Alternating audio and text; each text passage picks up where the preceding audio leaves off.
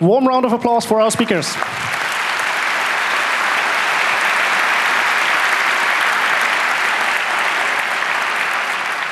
Thank you. My name is Akira Jrumaric. I'm a graduate student at the University of Michigan, where my research broadly focuses on what can we learn about security from these large data analyses. Last year, you heard about some of my research from Alex Hallerman, including work on the ZMap and how do we scan the entire internet. Some work on weak cryptographic keys, the HTTPS ecosystem. I'm here today to talk about Heartbleed. What happened when Heartbleed actually hit the internet? What was the aftermath? In April 2014, OpenSSL disclosed a catastrophic bug in the implementation of the TLS Heartbeat extension.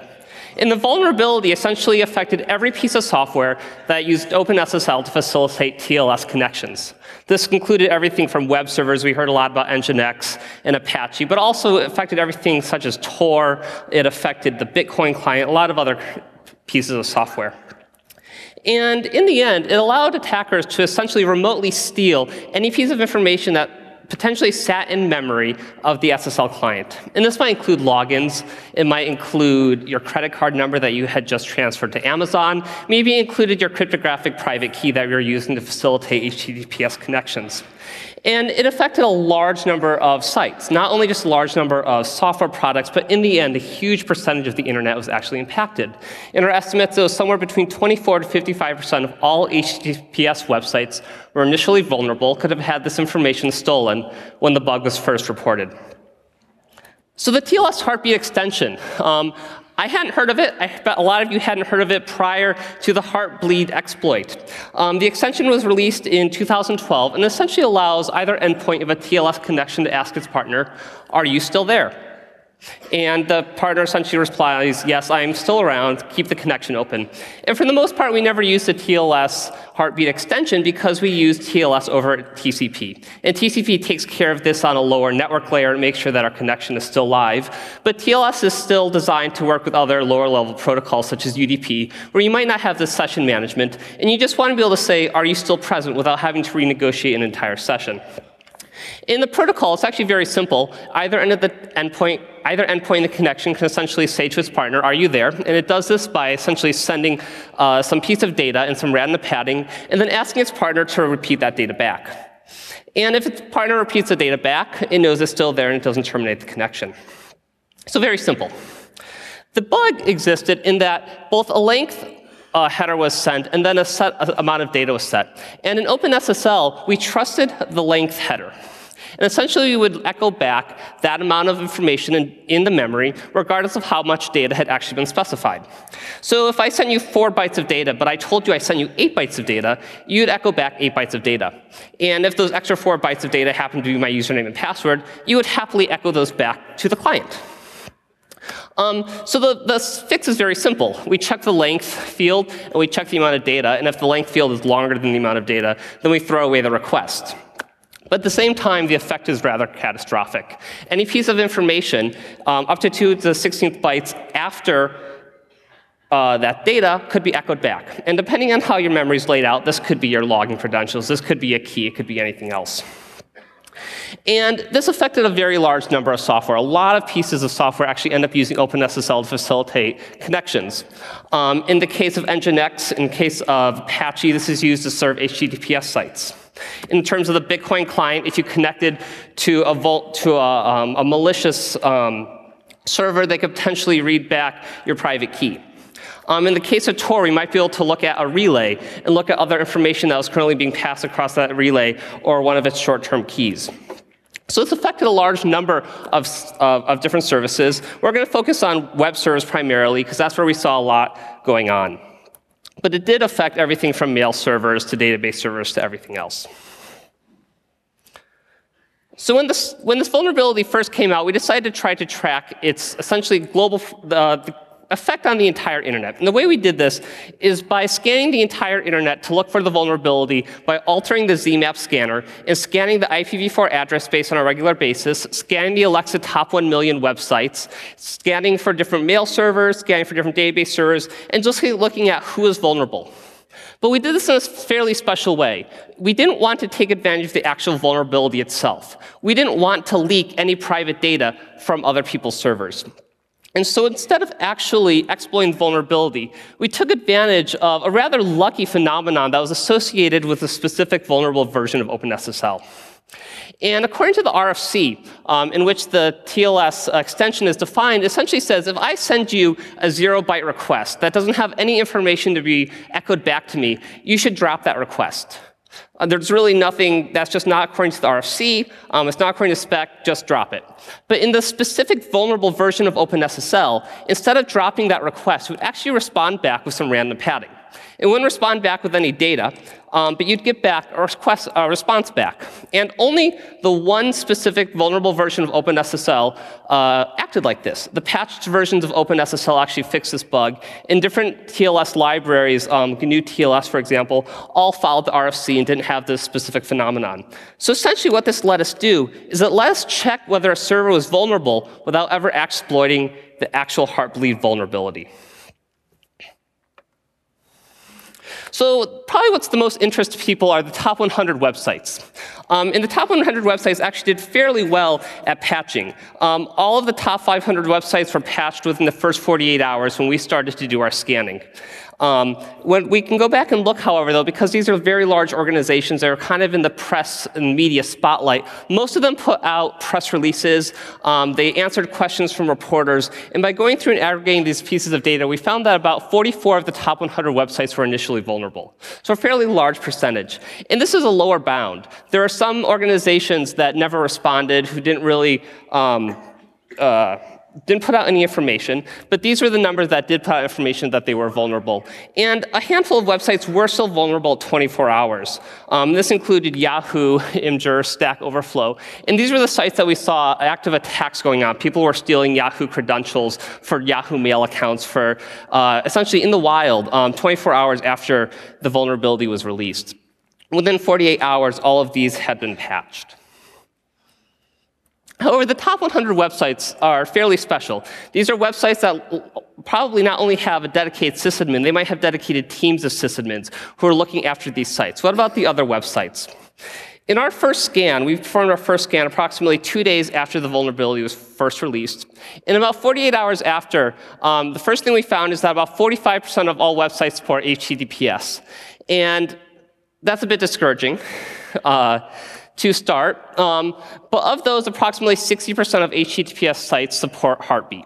But this doesn't mean that they were initially vulnerable. Other pieces of software, such as GNU TLS or Microsoft IIS, supported the extension, but they didn't have this bug. And so they weren't necessarily vulnerable like OpenSSL was. But if we split those out even further, we start to look that approximately 91% of the sites used OpenSSL to facilitate TLS connections. And we were able to look at this based on the server agent strings that are reported back by web servers. So 9% are using these other software vendors, such as Microsoft IIS.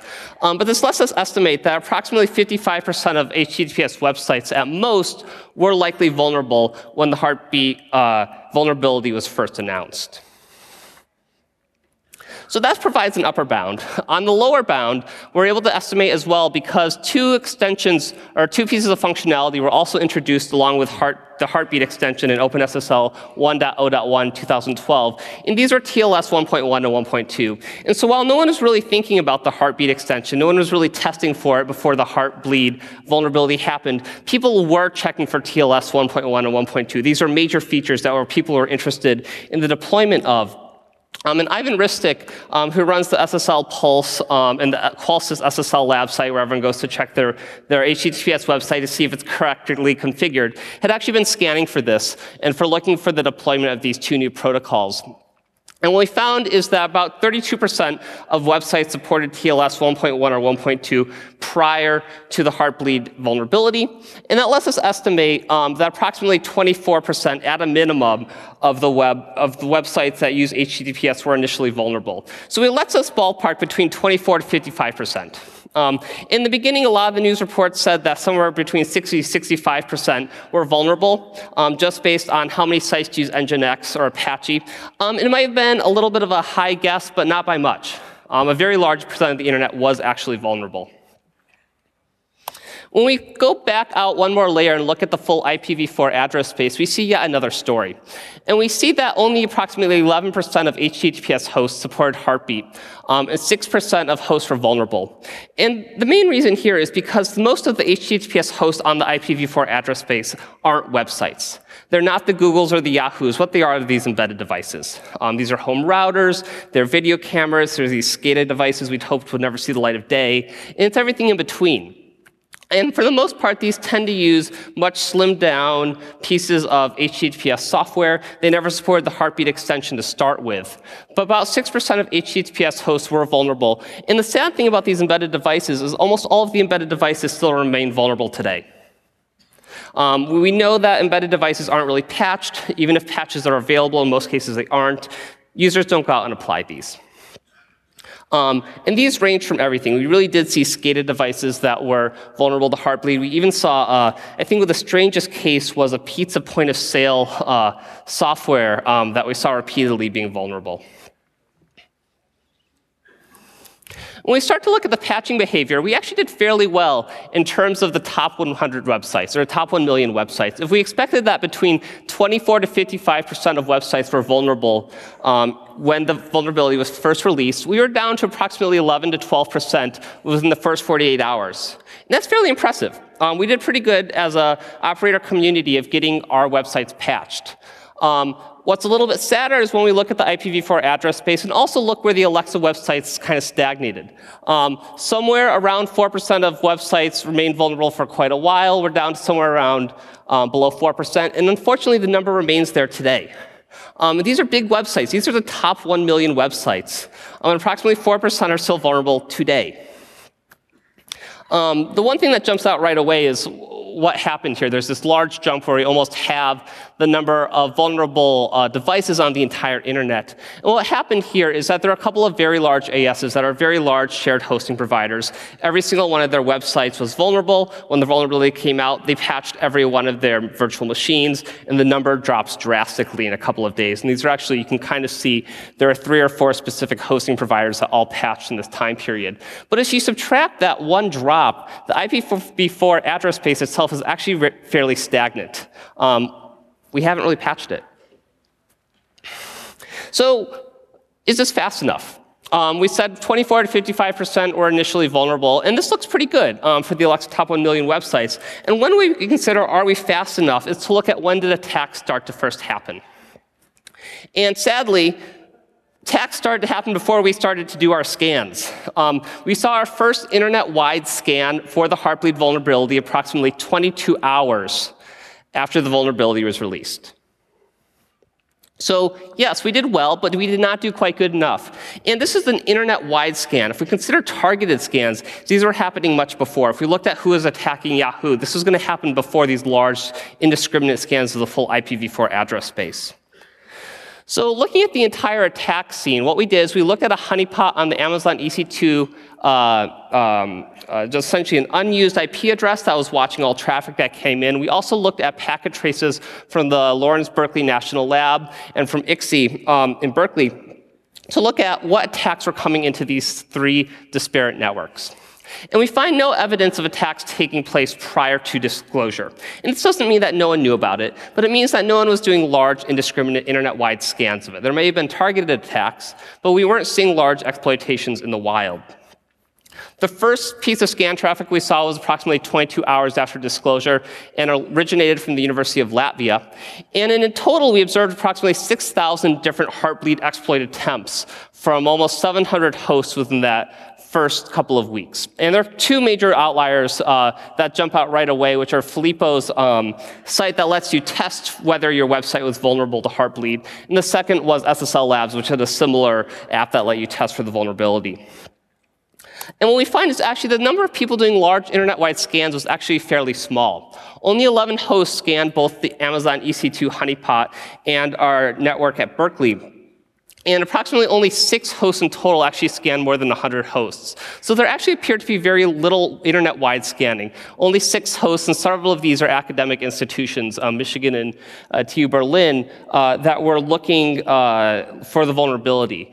There were, however, 4 other hosts, 2 in Chinese ASs that were completely unidentifiable. We really don't know what they were looking for. They could have been academic institutions, they could have been attackers, we have really no way of telling.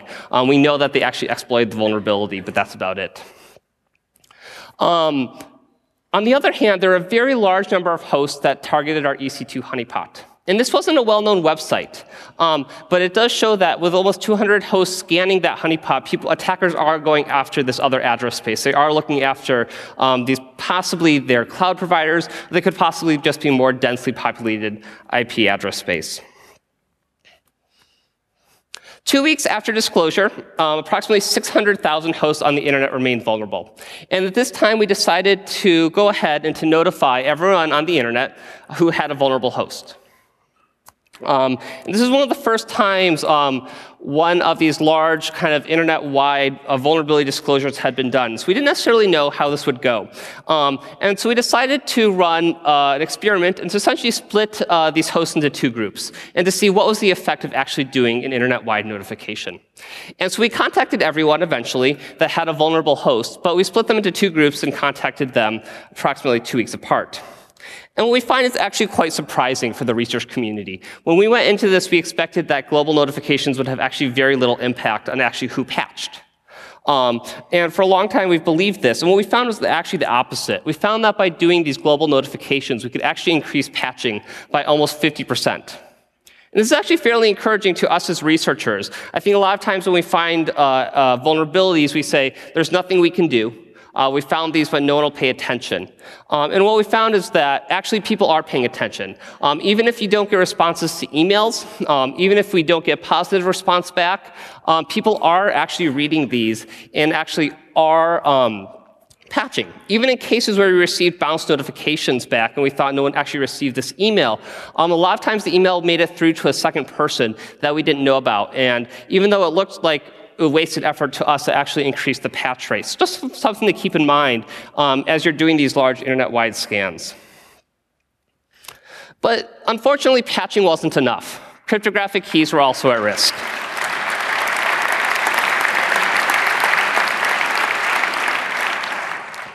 So Heartbleed let you steal cryptographic keys. Nick's going to talk about this a little bit in the second talk. But essentially, if you were using HTTPS over Apache over Nginx, someone could go and they could potentially pull down your cryptographic key. And so not only did you need to patch your server, you needed to change your cryptographic key. And while we did fairly well at patching, the sad story is the cryptographic keys didn't go nearly as well. What we find is that only 10% of the sites we found vulnerable actually replaced their certificates.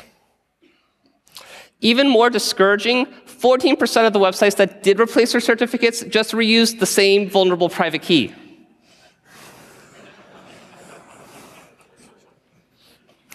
So, no protection. 4% of websites that were vulnerable revoked their certificates. These are pretty dismal numbers. There's a lot of improvement here. So, what do we learn out of all of this?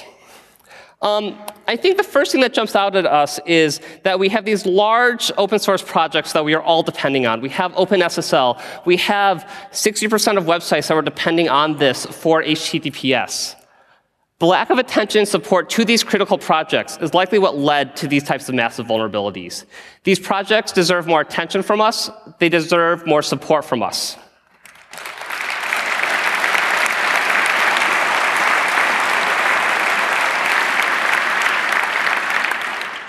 The HTTPS ecosystem is incredibly fragile. I wish we could say that Heartbleed was the only major vulnerability we had last year.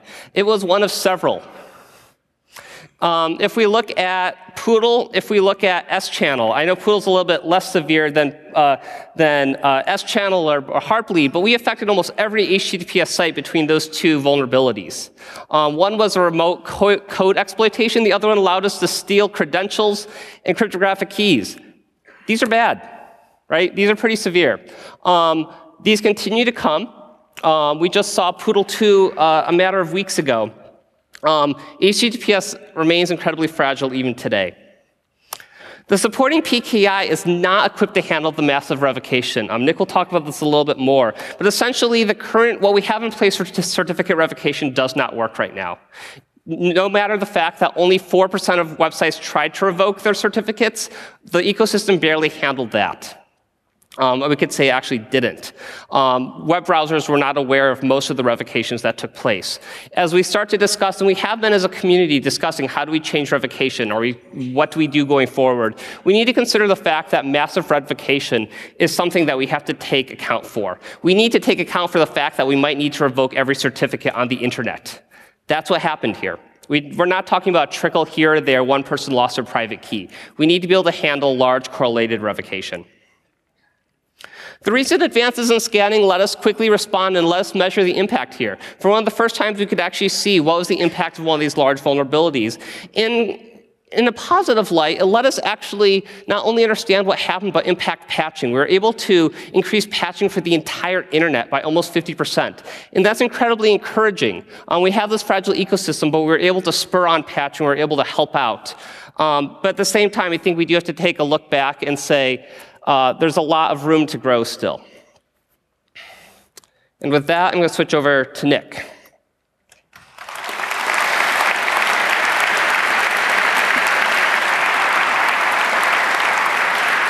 Thanks. Hello, hello.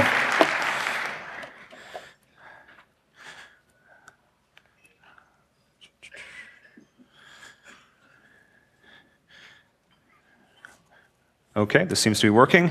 Hello, everybody. I'm Nick. I'm the security engineering lead at Cloudflare. And I'm going to talk to you today about Heartbleed, if you guys aren't sick of it already after this long year. So. Specifically, I'm going to talk about my personal experience or my experience at Cloudflare with what happened during Heartbleed when it came out and what happened after the fact.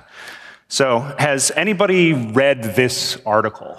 This is a snippet from The Verge, and it is a kind of a semi-fictional account of what happened during the disclosure of Heartbleed.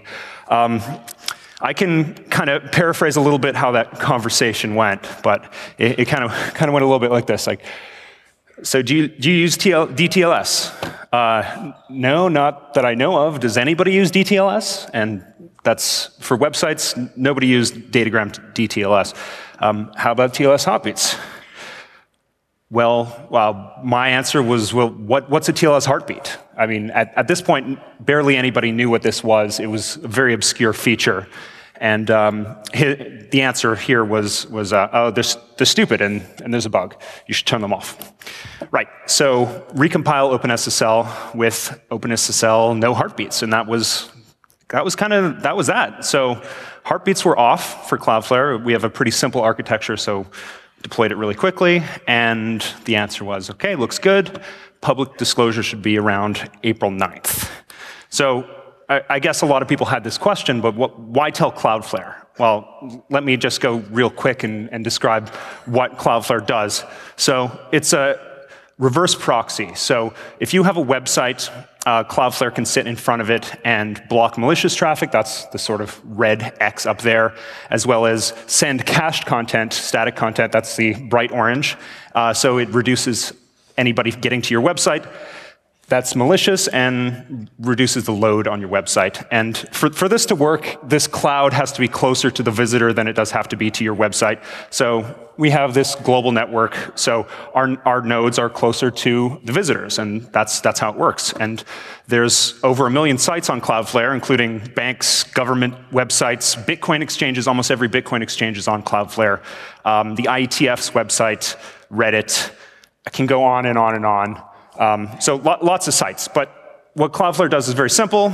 It's essentially three services, or two. DNS, HTTP, and HTTPS, which is powered by OpenSSL and Nginx. So the architecture is very simple in that every machine that we have can serve every site. So thinking back to Heartbleed, this is actually, you can see why this would be a really, really bad situation for Heartbleed to hit. Anyways, so it happened early, April 7th, 1027, OpenSSL published their advisory, and that hit Hacker News really quickly after that. Within half an hour, it hit the front page, and about an hour later, we posted our standard Cloudflare, customer sites are patched, you don't have to worry about it, sort of post, and this was, you know, it was a thing. It was a bug, and it was starting to gain some steam, and then about an hour after that, there was a tweet from Codenomicon, and I think everyone can know what this is. That's the next site. This Heartbleed itself, it was branded, and it came out to mass media. So this became a really big deal. Heartbleed.com had a logo, hit the mainstream press. Heartbleed virus, I don't know if you guys remember that, but people were saying, oh, there's a Heartbleed virus out there. And I knew it got really bad when my mother called me and said, what's going on?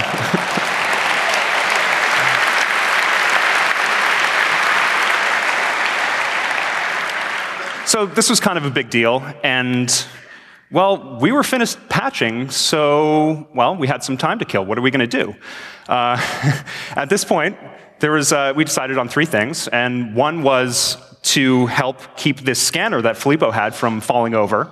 The second was to turn our network into a large honeypot to see what type of attacks or what type of scans are happening.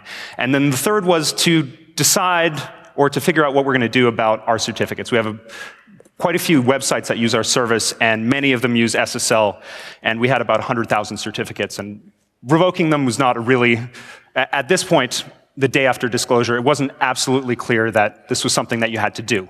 So first, let's talk a little bit about this Heartbleed scanner. So Filippo, who's now a Cloudflare engineer, wrote this server in Go, and you type in your host name, and it scans it for whether or not it answers heartbeat requests that are malformed. So these are small ones around 100 bytes so that it doesn't leak anything beyond your standard frame. It shouldn't leak any information. You put it on AWS and then put it behind Cloudflare. And shout out to Kyle Isom from our team for helping keep this up. But this is kind of what, from Filippo's server, what it looked like. There was April 8th, up to 2,000 requests per minute. So this was a very highly used tool. And that's nothing, because this is the next 2 weeks. 2,000 is the bottom tick right there. So up to 10 to 20,000 a day, 10 to 20,000 scans per minute for the next 2 weeks, and we held it up to 200 million tests in the first 2 weeks. So with the scanner up and running, yeah.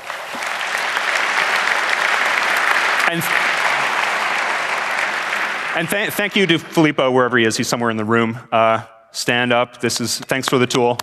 I don't see him. He's somewhere. But in any case, this is what he found. In terms of domains, it was really bad at first. This is the 9th. This is 2 days after Heartbleed was originally announced. Up to 30% of the sites that he scanned were vulnerable. And this luckily cut down, and a lot of people use this in their automated testing to validate sites. But yeah, it got down to a low number pretty quickly. So now that was up and running, back at Cloudflare, we decide, well, what can we do? Well, we can log every heartbeat that we see that comes in with a bad size, and well, we can put that data in a shelf until now, and that's kind of what we did. So here are logs from the 9th, and 69% of them had a message size of 16384, which you might know as the largest power of 2 you can fit into a signed 16-bit integer, but you might also recognize it as the hard-coded value in the SSL test Python tool that came out the first day. 20% were 121, and that was actually from Filippo's site. And University of Michigan, maybe, were you guys scanning on April 9th? Or, in any case, there were a lot of requests that used the zero-length packet, which is another way to just check to see if your site is vulnerable. But about a week later, it was around the same. So if there were people who are mass exploiting this against sites, they were probably using just the basic SSL test Python script, and around 20% were still Filippo's tests. So if you can do the math here, it seems that a lot of people were just scanning with Filippo's tests. It wasn't a lot of mass exploitation.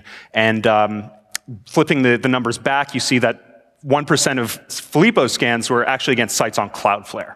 So this is what the map looks like for where the attacks were coming from. I know IP maps are not really that interesting. They don't tell you that much, but this is where it is. There's some strange spikes like in Iceland, but don't read too much into it. Now the question is, and this is what we were thinking when it first came out, was why was it really so dangerous? Why was Heartbleed so bad? Well, it's a kind of a layer 6 request that doesn't necessarily get logged. People don't log parts of handshakes very often unless you have a specific IDS rule or something like that. And it's really bad in that 64K of server memory can be exfiltrated by one request. And this has login info, session cookies, and perhaps TLS private keys. We didn't know. And if you kind of look at the diagram here, that's the heap right there. Everything that's above the request, if you have a new request comes in, it gets put on the heap, and anything that was previously removed from the heap is still sitting there. So we know that there are passwords, cookies. People were finding this right away. And the question was, would the key be there? Is the key going to sit above one of these requests? So we looked at the code. Right? And what did the code say? Well, it said this can't happen, at least not in Nginx. The key gets loaded right away, and therefore gets at the bottom of the stack. And anytime that you do allocations or for requests coming in, they're going to be higher up on the stack, and they're not going to be able to read the original key. Right?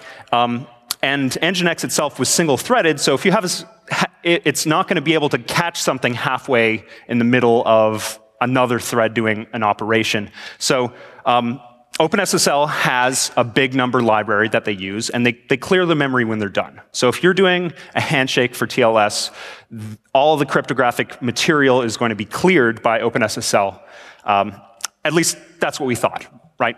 And we weren't sure. I mean, I just looked at some code, and what do I know? So we launched the Cloudflare Heartbleed Challenge. So this was something that we did to crowdsource an answer. So we set up a standard Nginx, which was outside of Cloudflare. It was on a third-party VPS, and it had the vulnerable version of OpenSSL. And we said to all of you guys, come and find it. See what you can do. And to show proof, give us a message signed with that private key. What did we find? Well, for the first couple hours, there was trolling, and as you can, somebody clapping because they did this, but basically anything that you post onto the page is going to be put into memory in the Nginx. So people were posting private keys in there, and they were posting what looked like, you can see my name there, Nick, what looked like a passwords file. So everyone was getting really confused, getting all this, there's a private key in my Heartbleed request, but nobody was actually getting the key until we saw this tweet from Fedor. And we took a look. This is the Cloudflare office. It's me pointing out a television screen. And yeah, he solved it. So congrats to Fedor.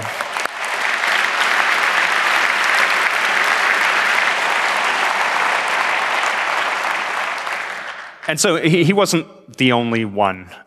This was in the first 24 hours or so. There were 12 people. In the first 48, about 25 people had solved it and got the real key and sent proof. So can you steal private keys? Absolutely, yes. And it was solved in under 10 hours. Private keys can definitely be vulnerable. But another thing we did was we logged where in memory the Heartbleed requests were coming in. And we compared that relative to where the private key was initially allocated, and they never overlapped. So how did it actually get solved? Well, there was a second bug in OpenSSL. Who would have known? Looking through that code.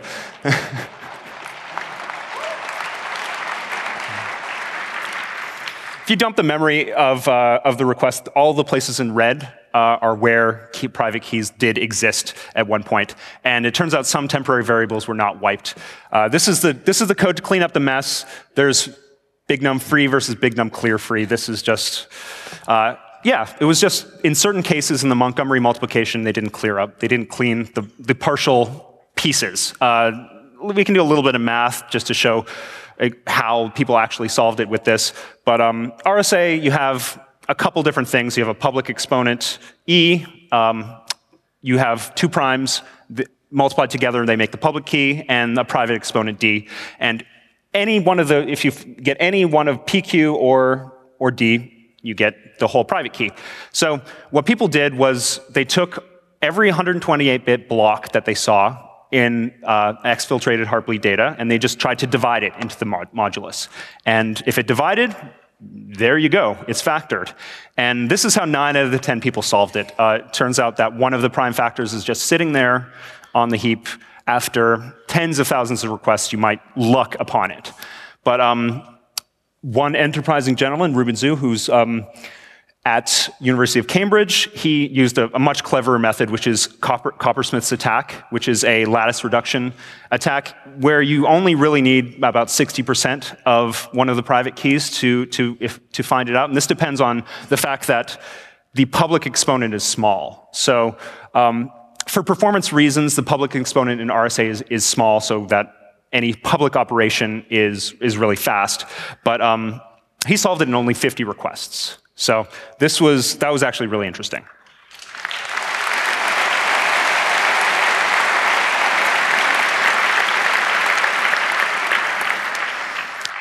So private keys are gone, right? What does that mean? Revocation time. You know, the internet was built for this, right? I mean, people who designed the PKI, they said, yeah, you know, people are going to revoke 100,000 certificates in 24 hours. This is just, this is how we designed the system, right? And this is what Sands kind of reported. That's mostly us, actually. That's all the internet, but that's mostly Cloudflare. And this is what it looked like. The blue line is revoked certificates. And as you can see, that's April 7th. This is after Heartbleed. This is when everybody was revoking. And then that green spike is Cloudflare revoking. But once we revoked all these certificates, we found out that, well, it didn't really mean that browsers wouldn't accept these certificates anymore. And I can go into that really quickly. There are three methods to do this that were built for, you know, handling revocation in certificates in X509. And first is the certificate revocation list. And this is just a flat file with a list of certificates that are revoked. And did us revoking 100,000 certificates break CRLs? Heck yeah, it did. So the CRL from GlobalSign grew from 22 to 5 megs. Yeah.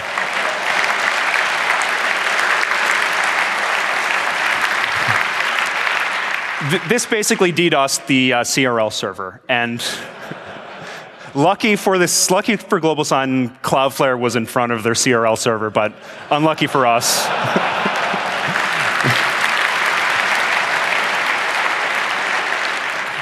We're used to that kind of traffic, but yeah, you can see here every 3 hours there were waves, and this had to do with the cycles in which CRLs were updated and Microsoft Internet Explorer downloading them, and yeah, it was pretty rough. Anyways, CRL is broken. How about OCSP? OCSP, well, this is the online certificate status protocol. This is a kind of question answer. Is this certificate revoked? Yes or no? And, well, it's really broken, and Chrome has kind of known this for a while and stopped checking. But if you have hard fails, it does disallow you from using certain networks, especially with captive portals. And if you have a soft fail, somebody on the network can just kind of drop the OCSP response, and voila, the site is no longer revoked. So it really doesn't work or scale to the degree that we'd want it to, in plain OCSP being requested from the browser, in that sense. How about CRL sets? This is Google's proprietary method that they basically collect all the CRLs that they can from different certificate authorities and put them together, and install them in the browser. So you get updates with the browser of these sets of CRLs. I shouldn't say all the CRLs, but it's specific certificates. And this is kind of what we found out. They only do EV certs and special EV certs. And if the browser doesn't get updated, then you're not going to get an update in your CRL set, which is, it's kind of bad. So cloudflarechallenge.com, once it was solved, we revoked it. And the way it was not an EV cert, but Chrome did mark it as revoked because, well, they added it manually into a JSON file. So none of the 100,000 Cloudflare certificates were being marked as revoked by Google Chrome. So we basically made a hack, and I don't know if you can read this, but it's the most efficient 4 lines of C++ revocation. This is in Chromium. It revokes all of our certificates. This is a hack. This is not scalable. You shouldn't do it this way. But it was how it had to get done, because there were no valid ways of doing revocation. So yeah, revocation is pretty much broken. And what can we do? Well, there's shorter certificate expiration periods. That could help. That would at least help with the CRLs, because you won't have to be holding on to old certificates for very long. You can sort of shrink the size of the sets pretty quickly. OCSP must staple is an extension that requires you to send the server to send the OCSP response in the handshake. That can help too. Certificate transparency, something else that's thrown out there to solve this. But you know, none of these are widespread, and none of these have been implemented. So something has to work for revocation. So I guess in summary, there are 3 things that we did after Heartbleed. We kept the scanner from falling over, turned our site into a honeypot, and, well, we definitively answered that, yes, you have to revoke your certificates, and there's no excuse.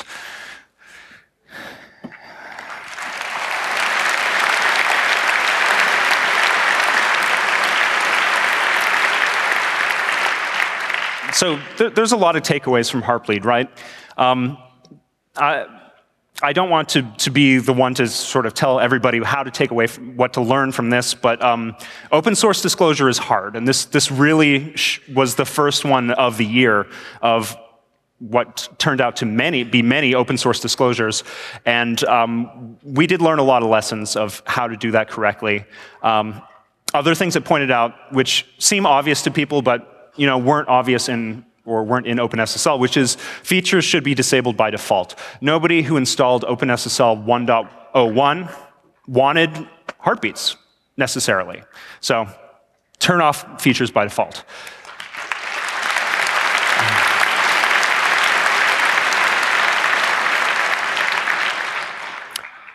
Another thing is, well, expect the unexpected. That's sort of obvious in computer security. That we didn't really learn that from Heartbleed, but it was definitely a shock when it came. Other things, these attacks, a lot of the attacks on real sites that Cloudflare saw, we saw quite a few attacks, as I mentioned, but a lot of them were just scans from people just trying to see if their sites were alive. So that's a reassuring sign. Crowdsourcing was effective for the Heartbleed challenge. I couldn't find the private keys, and luckily there are very smart people out there who were able to find it. Is anybody here in the auditorium a winner of the Cloudflare challenge? Is anybody here? I don't see any hands, but anyways. I don't have my glasses, so congratulations wherever you are. And the last thing is revocation needs a solution. And the last conclusion from this is really, you know, support OpenSSL. I messed up my microphone there, but. Thanks. No, really, I mean, this is part of critical infrastructure for the world and for not only websites, but as Zach here was telling, in embedded devices, and these guys need support. So please support OpenSSL. And I'm done. Thank you.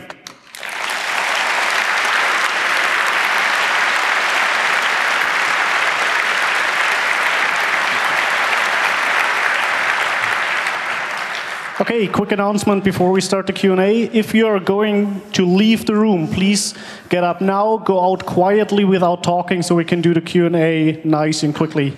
Also, you will be only able to leave the room at this point. Yes, if you have any questions, please line up at the microphones. We'll start with microphone number 1. Thanks. Not really a question. Thanks for the talk. We really followed the progress, even before the talk, with your paper you published. And we just want to contribute a piece of missing information. So the first attacks, as you call them, 24 hours after the disclosure, that were us. We weren't really attacking. We started working on a scanner about 20 minutes after the public information. And it was the top scanner in the region. So it was a scanner and used multiple different methods. We just, as we went, we came to the conclusion that there may be firewalls be deployed in between, which may stop some of the packets. So we used many different packets in one in every request. So that's also a scanner there. Cool. I hope my mic works. Is your mic not on? No.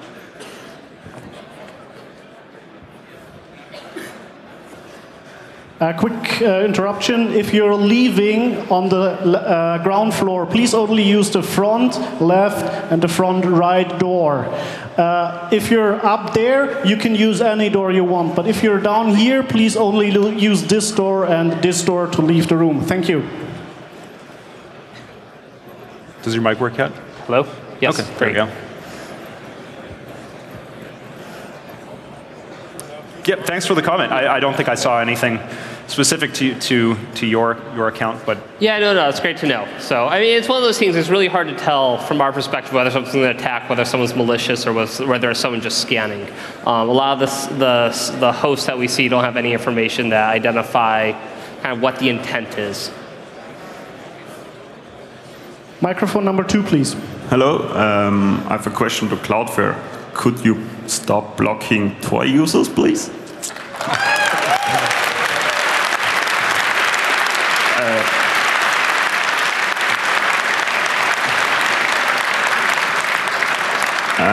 You make the internet more central every day. All the fancy homepages switch there, and come on, the Tor network is so small you could handle it with that finger snip, all of the bandwidth, and you're blocking all the end nodes all the time.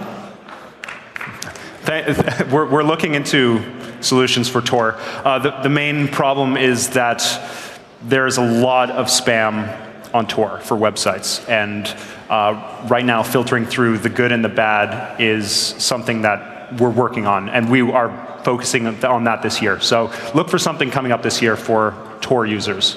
Thank you.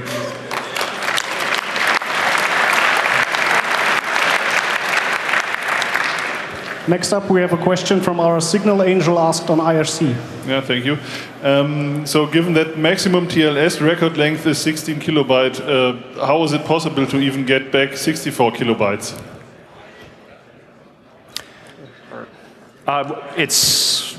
You can split a Heartbleed request over multiple records, I believe. I think that I'm pretty sure that's how it works. Microphone number 1, please. What is your opinion on LibreSSL? Go for it. I'm not sure if I'm the most qualified person to answer that, to be honest. I think there's well-intentioned. I think the community acknowledges that there are a lot of problems in OpenSSL in terms of its maintainability. It's one solution. I'm not sure if it's the correct one. Yeah, I think LibreSSL works for its goal, which is OpenBSD. They have a portable version by now, as well as they did with all their other forks. And it's much cleaner code. And still OpenSSL tries to support way old systems like Windows 16-bit and bullshit you really don't need. So the unmaintainability will remain for a while. Yeah, I agree that OpenSSL does support quite a lot of different platforms, and some people need that. But the different forks of OpenSSL that have come recently, LibreSSL, Boring SSL, are taking patches from each other. So I think the more people looking at this project, the better. We have time for one more question. Microphone number 3, please. Hello. In both your talks, you showed numbers of vulnerable sites decreasing and increasing again afterwards. Can you explain that?